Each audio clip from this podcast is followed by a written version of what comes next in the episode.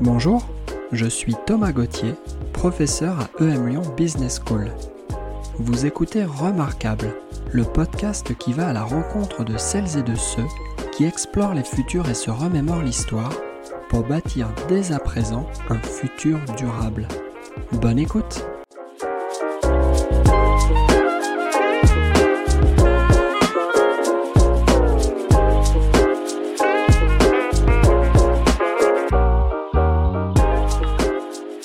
Fabrice Bonnifet a pour mission d'animer et de coordonner la démarche développement durable du groupe Bouygues. Pour cela, il participe à l'évolution des modèles économiques des unités opérationnelles et pilote des projets transverses liés à l'énergie et à l'empreinte carbone, à la ville durable, aux achats responsables ou encore à l'économie circulaire.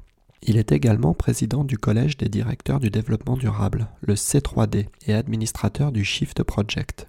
L'an dernier, il a coécrit avec Céline Puff Ardichvili l'entreprise contributive, un livre dans lequel il propose des chemins pour concilier monde des affaires et limites planétaires. Dans l'échange à suivre, il sera justement question d'aligner les intérêts économiques des entreprises avec ceux de la société et de la planète. Bonjour Fabrice. Bonjour. Alors ça y est, vous y voilà, vous êtes face à l'oracle. Vous allez pouvoir lui poser 3 questions sur l'avenir. Par quelle question est-ce que vous souhaitez commencer ? Je demanderais bien à l'oracle pourquoi, selon lui, l'humanité est incapable de prendre en compte les limites planétaires dans leurs décisions, dans ses décisions de développement, de modèles de développement. Alors là, vous partez tout de suite sur un sujet extrêmement vaste. Je vais me faire quelques secondes l'avocat du diable. Certes, les scientifiques du GIEC et d'autres scientifiques nous disent que l'on n'est pas exactement embarqué sur une trajectoire vivable.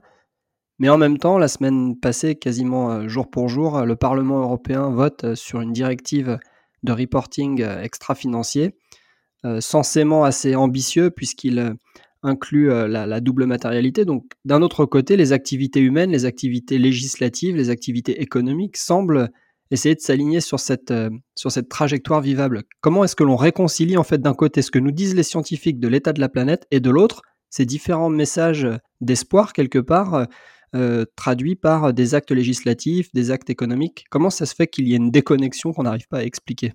Écoutez, j'en sais rien. En tout cas, une chose est sûre, c'est que la régulation arrive souvent un peu en retard. Je le dis souvent, c'est un peu comme l'armée de Grouchy à Waterloo. Elle arrive, mais le temps que tout ça se mette en place, et compte tenu du temps qui nous reste pour tenir les objectifs de l'accord de Paris, qui sont les objectifs de la science, tout simplement, je crains que ça ne suffise pas. Parce que la loi des hommes, c'est une convention, alors qu'on devrait, d'entrée de jeu, appliquer la loi de la science. Les limites physiques, on ne négocie pas avec les lois physiques.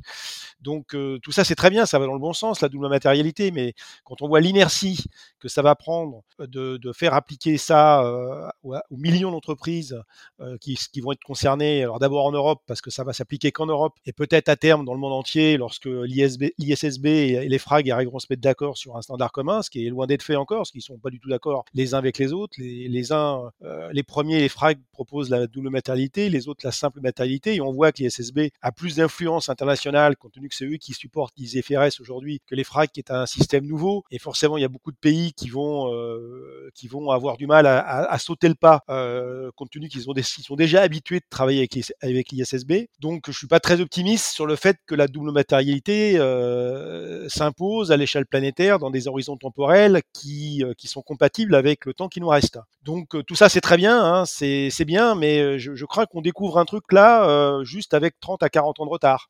Là, on vient de regarder un instant le côté normes comptables, le côté réglementaire. Si on regarde à nouveau cette fois-ci les entreprises, il semble que certaines soient prêtes à s'engager dans des formes stratégiques assez singulières qui peut-être au moins pour partie échappent aux lois du marché actuel, mais sauf à s'appeler Yvon Chouinard et à avoir peut-être une marge de manœuvre très, très importante. Comment est-ce qu'aujourd'hui une entreprise qui doit d'un côté répondre à des injonctions propres au système économique dans lequel elle est, peut en même temps se mettre à commencer à jouer selon des règles d'un jeu qu'elle juge plus vivable ? Comment est-ce que l'on gère cette phase tactique finalement de transition qui n'est juste pas expliqué dans les manuels que l'on fait lire à nos étudiants. Bah, vous avez complètement résumé le problème des injonctions qui sont aujourd'hui, les injonctions contradictoires qui sont demandées aujourd'hui aux chefs d'entreprise, à qui on demande depuis des décennies de faire de la croissance, de la croissance de chiffre d'affaires, de marge, de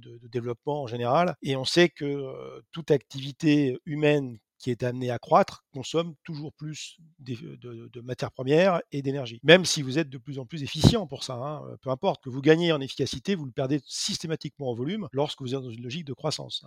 C'est pas très compliqué à comprendre. Toute espérance de découplage, de dire qu'on va pouvoir continuer de faire du développement économique en abaissant toujours plus les pressions environnementales, c'est un leurre, ça n'existe pas. Le découplage relatif, et encore moins le découplage absolu, n'a jamais été enregistré. Il y a plus avoir dans l'histoire des phénomènes de découplage ponctuels, parce qu'une nouvelle technologie ultra efficiente est venue remplacer une ancienne technologie qui l'était beaucoup moins. Mais si vous êtes dans une logique de croissance infinie, bah vous finissez par reboucler ou par surcoupler même. Et ce que vous gagnez au début du découplage, vous finissez par le rattraper in fine. Donc c'est pas la solution. La solution, c'est pour les entreprises qui veulent vraiment agir, les plus sincères, il y en a extrêmement peu aujourd'hui sur la planète, c'est d'avoir dans la raison d'être un questionnement sur à quoi je sers en fabriquant tel ou tel produit. Est-ce que ça répond vraiment à des besoins essentiels de la population? Est-ce que, si ça répond à des besoins essentiels, est-ce que la façon dont je les fabrique ne génère aucun impact négatif sur l'environnement? Et donc, ça veut dire que dans mon process de fabrication ou de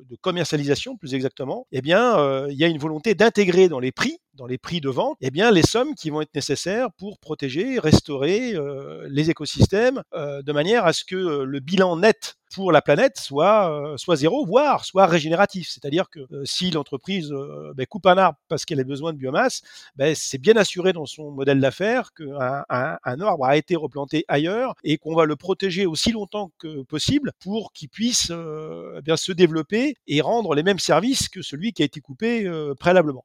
Personne ne fait ça aujourd'hui. Personne ne fait ça. Personne n'a mis en place ce type d'approche parce que le système comptable, on y revient, n'intègre pas en fait l'obligation pour les entreprises de rembourser leur dette environnementale et leur capital social. Et c'est pour ça que d'ailleurs qu'elles gagnent beaucoup beaucoup d'argent, parce que c'est facile de gagner d'argent lorsque l'on compte ce que l'on gagne, mais qu'on ne compte pas ce que l'on doit. Et c'est tout le dilemme d'ailleurs de l'économie que l'on connaît aujourd'hui et qui n'est pas soutenable, parce que maintenant qu'on a atteint les limites planétaires et qu'on a atteint les limites de la résilience planétaire, si on continue comme ça, et c'est quand même mal parti, on va assister à des phénomènes d'emballement liés à des seuils qui, lorsqu'ils seront franchis, seront irréversibles et il n'y aura pas de retour en arrière possible. Le climat en est un, on l'a déjà passé, hélas, parce que quoi qu'on fasse, même si on arrêtait d'émettre le moindre gramme de CO2 demain matin, le climat continuerait de dériver pendant au moins 20 ans et certains éléments de la dérive, notamment le réchauffement de l'eau, des mers, des océans, continueront de dériver pendant des centaines d'années avant de retrouver une stabilité. Donc on a déjà cassé la machine quelque part. La seule chose qu'on puisse faire maintenant, c'est éviter de la casser encore plus pour ne pas avoir à subir des dégâts qui de toute manière iront de pire en pire dans les années qui viennent. Et pour parler alors de reconnecter, disons, les activités économiques, reconnecter quelque part l'anthroposphère avec la biosphère, où est-ce que se situent aujourd'hui les points de contact entre la science, celle qui nous dit au plus juste ce qu'il en est du climat, celle qui nous dit au plus juste ce qu'il en est de la biodiversité et d'autres écosystèmes? Où est le point de contact entre cette science et les réglementations qui encadrent finalement le fonctionnement des entreprises? Ou alors, si ces points de contact n'existent pas, où est-ce qu'ils pourraient se situer selon vous, de sorte que la science ne soit jamais mise à distance des conventions, pour reprendre un terme que vous avez employé plus tôt, des conventions qui ensuite s'appliquent au fonctionnement des entreprises, des marchés et de la société tout entière? Bah, vous avez tout compris, mon cher Thomas. En fait, le sujet, moi je voudrais bien qu'il y ait une complète corrélation entre les obligations réglementaires et les limites planétaires. Ça serait la situation idéale, mais dans l'état actuel des choses, il faut être réaliste. Je ne crois pas à cette... Je ne crois pas à ce grand soir qui ferait que finalement les limites planétaires deviendraient en fait le cadre réglementaire des entreprises. Parce qu'en fait, c'est de ça dont il s'agit. Donc, parce que si c'était le cas, la réglementation interdirait aux entreprises d'émettre du carbone, tout simplement. Ce serait interdit. Ce qui n'est pas le cas à ma connaissance, à moins que j'ai loupé quelque chose, mais c'est pas le cas. Donc, à partir du moment où c'est pas le cas, il faut anticiper en fait ce que pourrait être une réglementation idéale qu'on finira peut-être par avoir un jour, mais trop tard. Et ça nécessite je pense, de la part des acteurs économiques les plus conscients de la finitude des ressources et de l'impossibilité de la croissance infinie dans un monde fini en ressources, eh bien, c'est de se resynchroniser au vivant en apprenant, en essayant de faire découvrir tout ce qu'il nous apporte. C'est-à-dire, il faut absolument, je pense, faire de la pédagogie sur la pédagogie du vivant, se resynchroniser avec la nature, la découvrir, apprendre à la connaître, parce que la connaître, ça sera le début du commencement de l'apprendre à l'aimer. Et finalement, quand on va comprendre sa complexité et sa magie, on aura sans doute plus envie de la protéger. Tous ceux qui ont pris le temps de découvrir cette magie-là, et ça me concerne, parce que ça n'a pas toujours été le cas en ce qui me concerne, eh bien, on trouve que c'est juste extraordinaire, fantastique, et c'est tellement beau, c'est tellement fragile qu'on a vraiment envie de la protéger. Bah, ça, il faut que ce soit, à mon avis, mis dans les contenus pédagogiques des écoles le plus vite possible, et ça, c'est une décision qui n'appelle pas de loi particulière, il faut juste le décider. Et puis, au niveau des entreprises, pareil, il faut que les dirigeants, les actionnaires, les clients, eh bien, considèrent la nature comme le principal actif de l'entreprise, le principal asset de l'entreprise, et donc choisissent dans leur raison d'être de le sanctuariser, de le protéger par tous les moyens, parce que c'est la première garantie de durabilité des entreprises, hein. Une fois que les entreprises comprendront ça, il y a plus de chances qu'elles se mettent à protéger les écosystèmes et les ressources dont les entreprises dépendent en réalité, parce qu'on sait très bien qu'une activité commerciale, c'est ni plus ni moins, comme on le dit souvent, des matières premières transformées avec de l'énergie, et ces matières premières, on va les chercher où ? Dans la nature. Avec la première question que vous avez posée à l'oracle, on a déjà balayé beaucoup de sujets. Néanmoins, je vous propose de refaire un tour devant l'oracle. Donc à nouveau, vous pouvez lui poser une question concernant l'avenir. Cet oracle vous répondra juste. Qu'est-ce que vous voulez lui demander maintenant ? Bah, je voudrais lui demander d'où pourrait venir le déclenchement de la vague. C'est-à-dire que je pense qu'il y a plusieurs acteurs maintenant qui ont vraiment envie que ça bouge, notamment la jeunesse, qui a conscience que au rythme actuel des dégâts que l'on fait subir aux vivants, ça va quand même se passer assez mal pour la deuxième partie de leur vie. Mais ça peut venir peut-être d'autres parties prenantes, j'en sais rien, des ONG, des scientifiques, je ne sais pas. Moi, ce qui m'intéresserait de savoir, c'est d'où va venir. En fait, vous savez, dans le livre que j'ai coécrit avec Céline Puff Ardichvili, on parle de la hola. Et dans un stade, quand il y a une hola qui démarre, c'est quelques individus au milieu du stade qui décident de faire lever tout le stade. Mais pourquoi ces quelques individus-là et pas les autres ? Parce que c'est eux qui ont pris le premier, en fait, l'initiative. Ben, quelle sera la partie prenante suffisamment charismatique, entraînante, etc., qui va déclencher la vague, en fait ? Je voudrais bien savoir, je voudrais bien que l'oracle me le dise, pour aller souffler à l'oreille de cette partie prenante, qu'il serait intéressant qu'il se dépêche d'agir. Il me semble qu'en parlant de ces quelques acteurs qui pourraient se lever les premiers, vous faites aussi en creux référence à cette littérature sur la notion de points de bascule sociaux. Comme vous le dites, certains individus, même en petit nombre, s'ils agissent de manière déterminée, ils peuvent entraîner derrière des changements radicaux. La question que je me pose alors par rapport à ces points de bascule, ces individus ou ces petits collectifs, dans quelle mesure peuvent-ils, d'une certaine façon, imprimer des nouvelles règles du jeu ?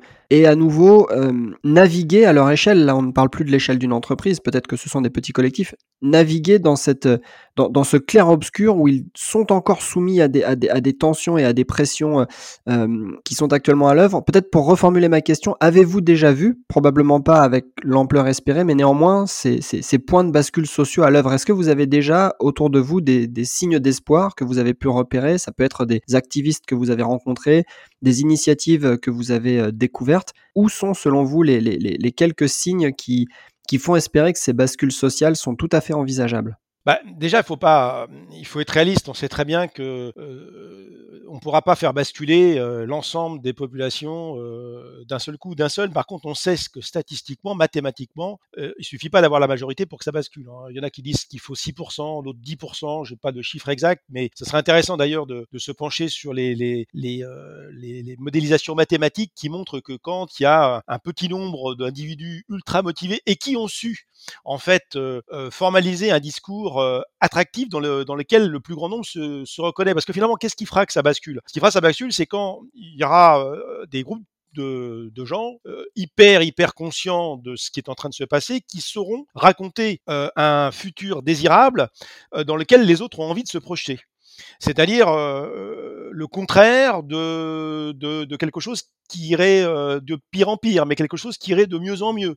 Finalement, vivre dans un monde où on se débarrassera complètement des énergies fossiles, c'est un monde qui n'aura pas du tout les mêmes repères en matière de loisirs, en matière d'épanouissement que le monde que l'on connaît aujourd'hui. Aujourd'hui, en fait, les gens travaillent comme des malades pour accumuler de plus en plus d'argent, pour se payer en fait des loisirs d'argent, donc des voyages très loin, des grandes maisons, etc. Demain, on sait très bien que c'est pas ça qui va se passer pour des raisons physiques d'ailleurs, hein, au-delà même de la conscience morale de ce qu'il faut diminuer l'empreinte carbone pour des raisons climatiques, mais de toute façon, on sait très bien que les énergies fossiles sont en déplétion. Donc, c'est quoi vivre heureux dans un monde totalement décarboné? On a connu pendant des centaines et des milliers d'années des gens qui ont certainement vécu heureux sans carbone.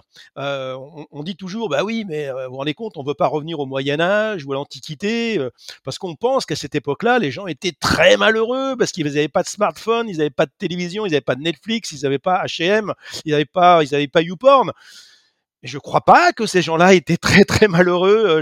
J'en sais rien, j'y étais pas, mais je pense qu'à cette époque-là, y avait aussi le plaisir de vivre. J'en suis même persuadé. Sauf que, vous savez, il y a une notion qui s'appelle le shift in baseline, c'est-à-dire que c'est le décalage du point de référence. Aujourd'hui, le point de référence du bonheur, c'est un point de référence consumériste, parce qu'on ne connaît que ça. Et en plus, on sait que ça marche moyennement, faut le reconnaître. Eh bien, dans une génération, quand on va s'apercevoir qu'on ne pourra pas gaspiller autant la planète comme on le fait aujourd'hui, et gaspiller les ressources de la planète, on va devoir se recréer des aménités, des plaisirs qui seront certainement plus sobres en matière de consommation de ressources. Est-ce que ça nous rendra plus malheureux pour autant ? Je suis persuadé que non, bien au contraire, parce qu'on va précisément prendre le temps de vivre et retrouver des plaisirs de vie qui sont sans doute beaucoup plus sobres, basés sur la collaboration, la coopération entre individus, sur la redécouverte de la nature. Et finalement, je suis persuadé que ça nous rendra au moins aussi heureux que les plaisirs consuméristes d'aujourd'hui. Derrière ce que vous dites, ce qui me vient aussi en tête, c'est qu'on est peut-être en fait pris actuellement dans une forme d'échec des imaginaires. C'est comme si finalement il était très difficile de faire émerger des narratifs qui ne soient pas simplement faits de technosolutions d'un côté ou alors d'effondrement de l'autre. Il y a probablement toute une gamme de couleurs d'imaginaires que l'on pourrait imaginer justement, mais ceci semble tarder à advenir. Vous avez aussi évoqué le fait que si on reprend finalement la vie de nos ancêtres, ils ont vécu très très longtemps sans énergie fossile et ils ne s'en portaient pas plus mal. Néanmoins, c'est une mémoire que l'on a du mal à faire vivre ou à ressentir. La question que j'aimerais vous poser maintenant, je ne l'avais pas prévue au programme, est-ce qu'il est possible selon vous d'acquérir par contre des formes de mémoire des futurs ? Parce que comme ces imaginaires n'existent pas, nous n'avons peut-être pas l'envie de nous projeter dans autre chose qu'une simple accélération et amplification du présent. Est-ce qu'on pourrait imaginer collectivement se projeter justement dans des futurs différents, dans des futurs vivables, dans des futurs compatibles avec les limites planétaires dont il a déjà été question dans notre discussion ? Est-ce qu'on pourrait tendre vers une mémoire des futurs quelque part pour s'arracher à cette mémoire du passé proche qui n'est faite que de grandes accélérations ? En fait, vous mettez encore une fois le point là sur le bon sujet, et c'est pour ça que j'ai compris récemment que si on voulait accélérer ce qu'on appelle la transition, la transformation, il fallait précisément rendre désirable ce futur et arrêter avec les dystopies que l'on connaît, mais fabriquer des utopies. Des utopies qui permettront précisément aux gens de se projeter dans un monde où on aura le droit d'émettre 2 tonnes de carbone par an et par personne, ce qui est quand même fondamentalement une autre vie que celle que l'on connaît aujourd'hui. Et donc, moi, j'en appelle aux artistes, en fait. J'en appelle aux artistes, à ceux qui savent imaginer des scénarios qui, certes imaginaires, des fictions, mais on sait très bien que ces fictions, lorsqu'on arrive à les imaginer, il y a toujours du possible à l'intérieur de ces fictions. D'ailleurs, la preuve, c'est qu'on dit tout le temps que la réalité dépasse la fiction. Donc, je pense que si on arrive à établir, formaliser des fictions d'utopie désirable, eh bien, c'est un peu comme quand on est sur un vélo et que on doit aller quelque part, on a intérêt à mettre le regard là où on veut aller. Eh bien, mettons les fictions là où on veut aller et on ira. J'aime beaucoup cette image du cycliste, j'y penserai la prochaine fois que j'enfourcherai ma bécane. Troisième passage, Fabrice, et dernier passage, si vous le voulez bien, devant l'oracle. Il vous reste une ultime chance de cuisiner cet oracle, de lui poser une question sur l'avenir. Vous savez que cet oracle pourrait avoir une réponse à vous donner. Qu'est-ce que vous voulez lui demander maintenant ? Bon, bah, la dernière question que j'aurais envie de lui poser, c'est de dire, maintenant, il y a un vrai vecteur d'accélération. Donc, monsieur l'oracle, dites-moi quelle serait l'étincelle qui pourrait nous aider à accélérer, à faire en sorte que les pionniers puissent nous guider, que les leaders puissent, que les leaders de tout pays, de toutes entreprises puissent montrer l'exemple. Moi, j'aurais besoin de l'étincelle. C'est quoi l'étincelle ? C'est quelle sera l'étincelle ? D'où viendra-t-elle ? Ce qui reboucle, je trouve, très bien avec la question précédente à l'oracle. Donc, on s'interroge sur ces trajectoires qui pourraient nous permettre de basculer pleinement dans la transition dont il a déjà été question là depuis une vingtaine de minutes. On s'est beaucoup parlé du futur, forcément, puisque l'on est passé devant l'oracle à quelques reprises. Je vous propose maintenant qu'on tourne notre regard vers le passé. Donc, on regarde le rétroviseur. Vous avez, s'il vous plaît, la possibilité de ramener de l'histoire. Ça peut être de l'histoire proche, ça peut être de l'histoire lointaine. 3 événements qui, selon vous, ont marqué justement l'histoire et peuvent nous servir aujourd'hui de point de repère pour nous orienter et peut-être nous donner l'envie de construire des futurs vivables. Qu'est-ce que l'histoire peut nous amener aujourd'hui pour nous orienter ? Si on prend l'histoire récente, parce que moi je suis pas un spécialiste de toutes les époques, hein, mais autant je crois pas du tout au technosolutionnisme. On aura besoin de la technologie, c'est indéniable, mais de croire que la technologie va régler tous nos problèmes d'approvisionnement énergétique, de pression sur les ressources, etc., c'est complètement faux. Hein.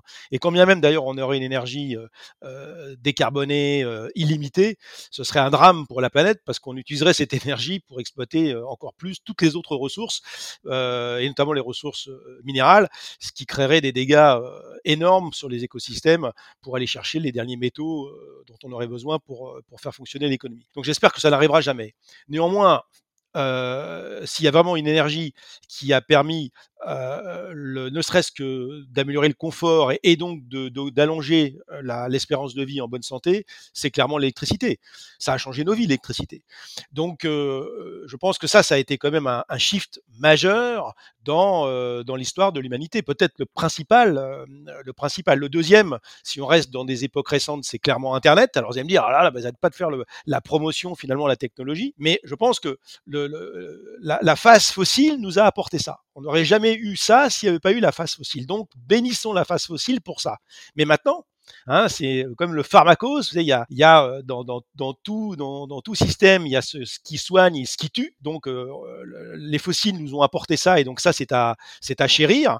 Mais maintenant qu'on a compris que l'excès de fossiles allait nous tuer, et d'ailleurs avec des conséquences bien plus importantes encore que ce que nous ont apporté l'électricité et Internet, donc on a intérêt maintenant à le dernier enseignement qu'il faut qu'on puisse tirer, et c'est pour moi l'enseignement principal, c'est de trouver des solutions fondées sur la nature. C'est d'ailleurs le biomimétisme, la biomimécrie, c'est-à-dire de s'inspirer. C'est Léonard de Vinci qui disait déjà en 1612 « va prendre tes leçons dans la nature ». Donc on a besoin maintenant d'aller voir comment fonctionne la nature, parce que la nature a tout inventé, c'est 3,6 milliards d'années de R&D, donc on est content avec l'électricité, on est content avec Internet, mais la nature a inventé bien plus de choses que l'électricité et Internet, donc inspirons-nous de la nature pour développer des modes de vie ultra frugaux, ultra résilients, consommant très très peu de matières premières et apportant un maximum de confort d'usage. Eh bien, c'est ça en fait, mais les 3 enseignements du passé qu'il faudrait pouvoir plus utiliser dans le futur.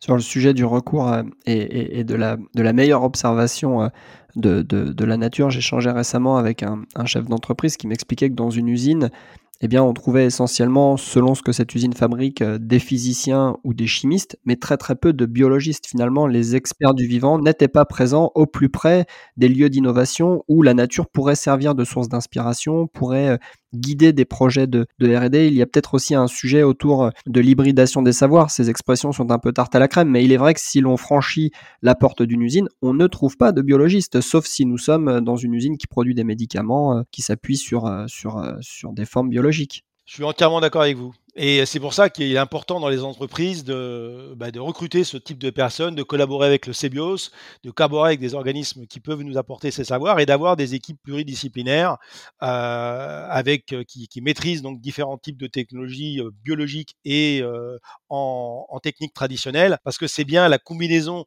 de ces compétences qui nous fera peut-être apparaître des nouvelles solutions qui seront plus compatibles en fait avec la prise en compte des enjeux de long terme. Là, je me permets du coup de vous emmener sur un autre sujet qui n'était lui non plus pas prévu au programme. Quand on parle d'hybridation des savoirs, de décloisonner les savoirs, de faire se rencontrer des experts, voyant cette perspective de mon point de vue, disons, académique, ce qui va me venir en tête, c'est que les systèmes d'incitation actuels de la recherche scientifique vont quasi toutes dans le sens de l'hyperspécialisation. Si on regarde les revues les plus prestigieuses dans lesquelles tous les chercheurs souhaiteraient publier, ce sont des revues hyper spécialisées. Les passerelles disciplinaires ne sont pas au cœur des projets éditoriaux des revues. La reconnaissance par les pairs des chercheurs, qu'il s'agisse d'ailleurs de chercheurs en sciences fondamentales ou bien de chercheurs en sciences humaines et sociales ou bien même de chercheurs en sciences de gestion, passe par la capacité à avoir apporté une réponse incrémentale à un problème de plus en plus granulaire. La question que je me pose alors, c'est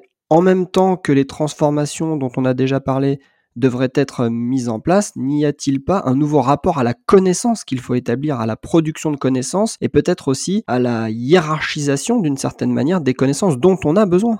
Vous avez répondu à la question en la posant, hein. Et moi, je me rappelle que les savants, ce qu'on appelait savants il y a quelques années, ils étaient savants en tout, en réalité.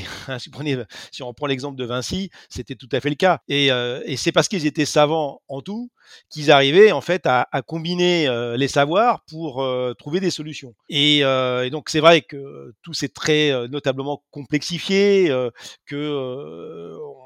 on a maintenant, on est capable, on l'a bien vu en médecine d'ailleurs, hein, quelqu'un qui est orthopédiste, il aura des connaissances très différentes de celui qui va être ophtalmologiste. Et on a besoin d'avoir des spécialités. Et c'est une bonne chose qu'il y ait des spécialités. Mais si on veut réinventer un futur désirable, l'un n'empêche pas l'autre. Je pense qu'il faut qu'on continue de cultiver ces spécialités. Mais dans beaucoup d'autres cas, notamment pour développer les villes de demain, pour développer les modes de vie de demain, on aurait besoin d'avoir des équipes pluridisciplinaires, parce que c'est la seule façon de prendre à la fois en compte la biologie, la biosphère, mais aussi la sociologie, la psychologie, si on veut arriver à cocher toutes les cases. Et ça, manager des équipes pluridisciplinaires, ça demande un vrai savoir-faire que l'on a beaucoup perdu aujourd'hui, hein, parce qu'on est beaucoup trop en silo, hein, ça a été dit, mais c'est pas non plus quelque chose infaisable. Et il y a quand même pas mal d'entreprises qui démontrent aujourd'hui qu'on arrive à faire ces mixtes au bénéfice finalement à la fois de l'entreprise et du bien commun. Donc il y a en fait un double travail d'architecture à produire, un travail d'architecture des connaissances et un travail d'architecture sociale pour faire dialoguer, pour faire co-construire des nouvelles pistes d'action à des experts qui se rencontreraient quand bien même chacun vient d'un champ disciplinaire différent de celui de son voisin. On s'est beaucoup parlé ensemble futur, on vient de se parler passé, forcément il nous reste un temps à explorer ensemble, c'est le présent. J'aimerais bien maintenant, Fabrice, s'il vous plaît, que vous nous racontiez simplement comment dans vos différents engagements, eh bien, vous mettez en acte vos paroles et vous mettez en parole vos actes de vous. L'exemplarité, il n'y a pas de façon d'influencer, c'est d'être exemplaire, hein. C'est pas de moi, mais je pense que c'est assez vrai. Et c'est en m'appliquant déjà à moi-même ce que je vends toute la journée, c'est-à-dire sur mes modes de déplacement, mon alimentation, ma frugalité générale. Je pense que c'est franchement pas un effort et ça permet d'être un peu plus crédible. Donc ça, c'est ma petite personne et ça n'a pas beaucoup d'importance, hein, même si ça a de l'importance à mes yeux. Puis après, c'est derrière comment j'influence mon écosystème ou ma sphère d'influence, si vous préférez, c'est-à-dire à la fois dans mon entreprise, hein, mais aussi au niveau de mon association, le Collège des directeurs du développement durable, où on a quand même des leviers d'action qui sont importants, parce qu'on est quand même 255 entreprises. Et puis, au travers, ce que j'ai formalisé dans le livre qu'on a coécrit avec Céline, parce que on voit bien les réactions des gens qui l'ont lu. Beaucoup d'entre eux nous disent ben, ça a changé leur regard sur l'entreprise idéale, telle qu'elle pourrait être. Hein. Et le fait d'avoir changé la perception de ces individus-là de façon positive, ben, c'est enthousiasmant, parce que ça donne envie de les aider, ça donne envie de continuer de rechercher les entrepreneurs qui ont compris l'essentiel, en réalité, de manière à les faire connaître comment ils se sont pris pour faire évoluer leur modèle économique, leur raison d'être, pour tendre vers l'entreprise régénérative, l'entreprise contributive, parce que plus on aura d'exemples dans différents secteurs d'activité, plus on donnera envie à ceux qui n'ont pas commencé à agir de s'y mettre. Donc finalement, moi, mon action, c'est aujourd'hui, c'est de faire de l'influence dans mes conférences, dans mes écrits, dans mes éditos, sur les réseaux sociaux, parce qu'aujourd'hui, c'est plus important d'avoir de l'influence que du pouvoir. Et je rebondis sur ce que vous dites au sujet de multiplier les exemples. C'est peut-être aussi le plus sûr moyen, à mesure que des exemples s'accumulent, d'acquérir des connaissances très fines sur ce qui a fonctionné, ce qui a moins bien fonctionné, la façon dont l'action d'une entreprise peut-être a agi sur son écosystème. Et à nouveau, c'est le plus sûr moyen peut-être pour produire des modèles qui peuvent ensuite inspirer l'action d'autres entreprises qui ne se sentiraient pas peut-être de franchir le pas en l'absence de guides, de repères, de framework pour concevoir une action. Je suis complètement d'accord avec ce que vous venez de dire. C'est tout à fait vrai. Je pense qu'on aura du mal à être pas d'accord entre nous, parce que j'ai l'impression qu'on est quand même pas mal alignés. Hein. Donc c'est bien. C'est bien, et en même temps, il faut, j'imagine, se méfier d'être trop d'accord. Alors, si on avait eu plus de temps, on aurait sûrement trouvé des points de désaccord. En même temps, c'est pas l'objet du podcast. Mais enfin bon, c'est quand même bien aussi de travailler avec des gens avec qui on s'entend bien, qui partagent, on partage les mêmes valeurs, on n'est pas obligé d'être d'accord sur tout. Mais quand on est d'accord sur l'essentiel, c'est comme ça le plus important, je pense. Je vous remercie beaucoup, Fabrice, pour le temps que vous avez consacré à ce podcast. On a évoqué ensemble plusieurs questions relatives à l'avenir. On s'est rappelé quelques éléments de l'histoire que vous nous avez partagés. Et puis là, on vient de découvrir vos manières de vous engager, d'agir dans les différents cercles qui sont les vôtres, et vous avez mis en rapport la notion d'influence par rapport à la notion de pouvoir, et peut-être qu'effectivement cette notion d'influence prend de l'importance dans le monde qui vient. Merci infiniment, Fabrice. Merci Thomas, à bientôt. Au revoir.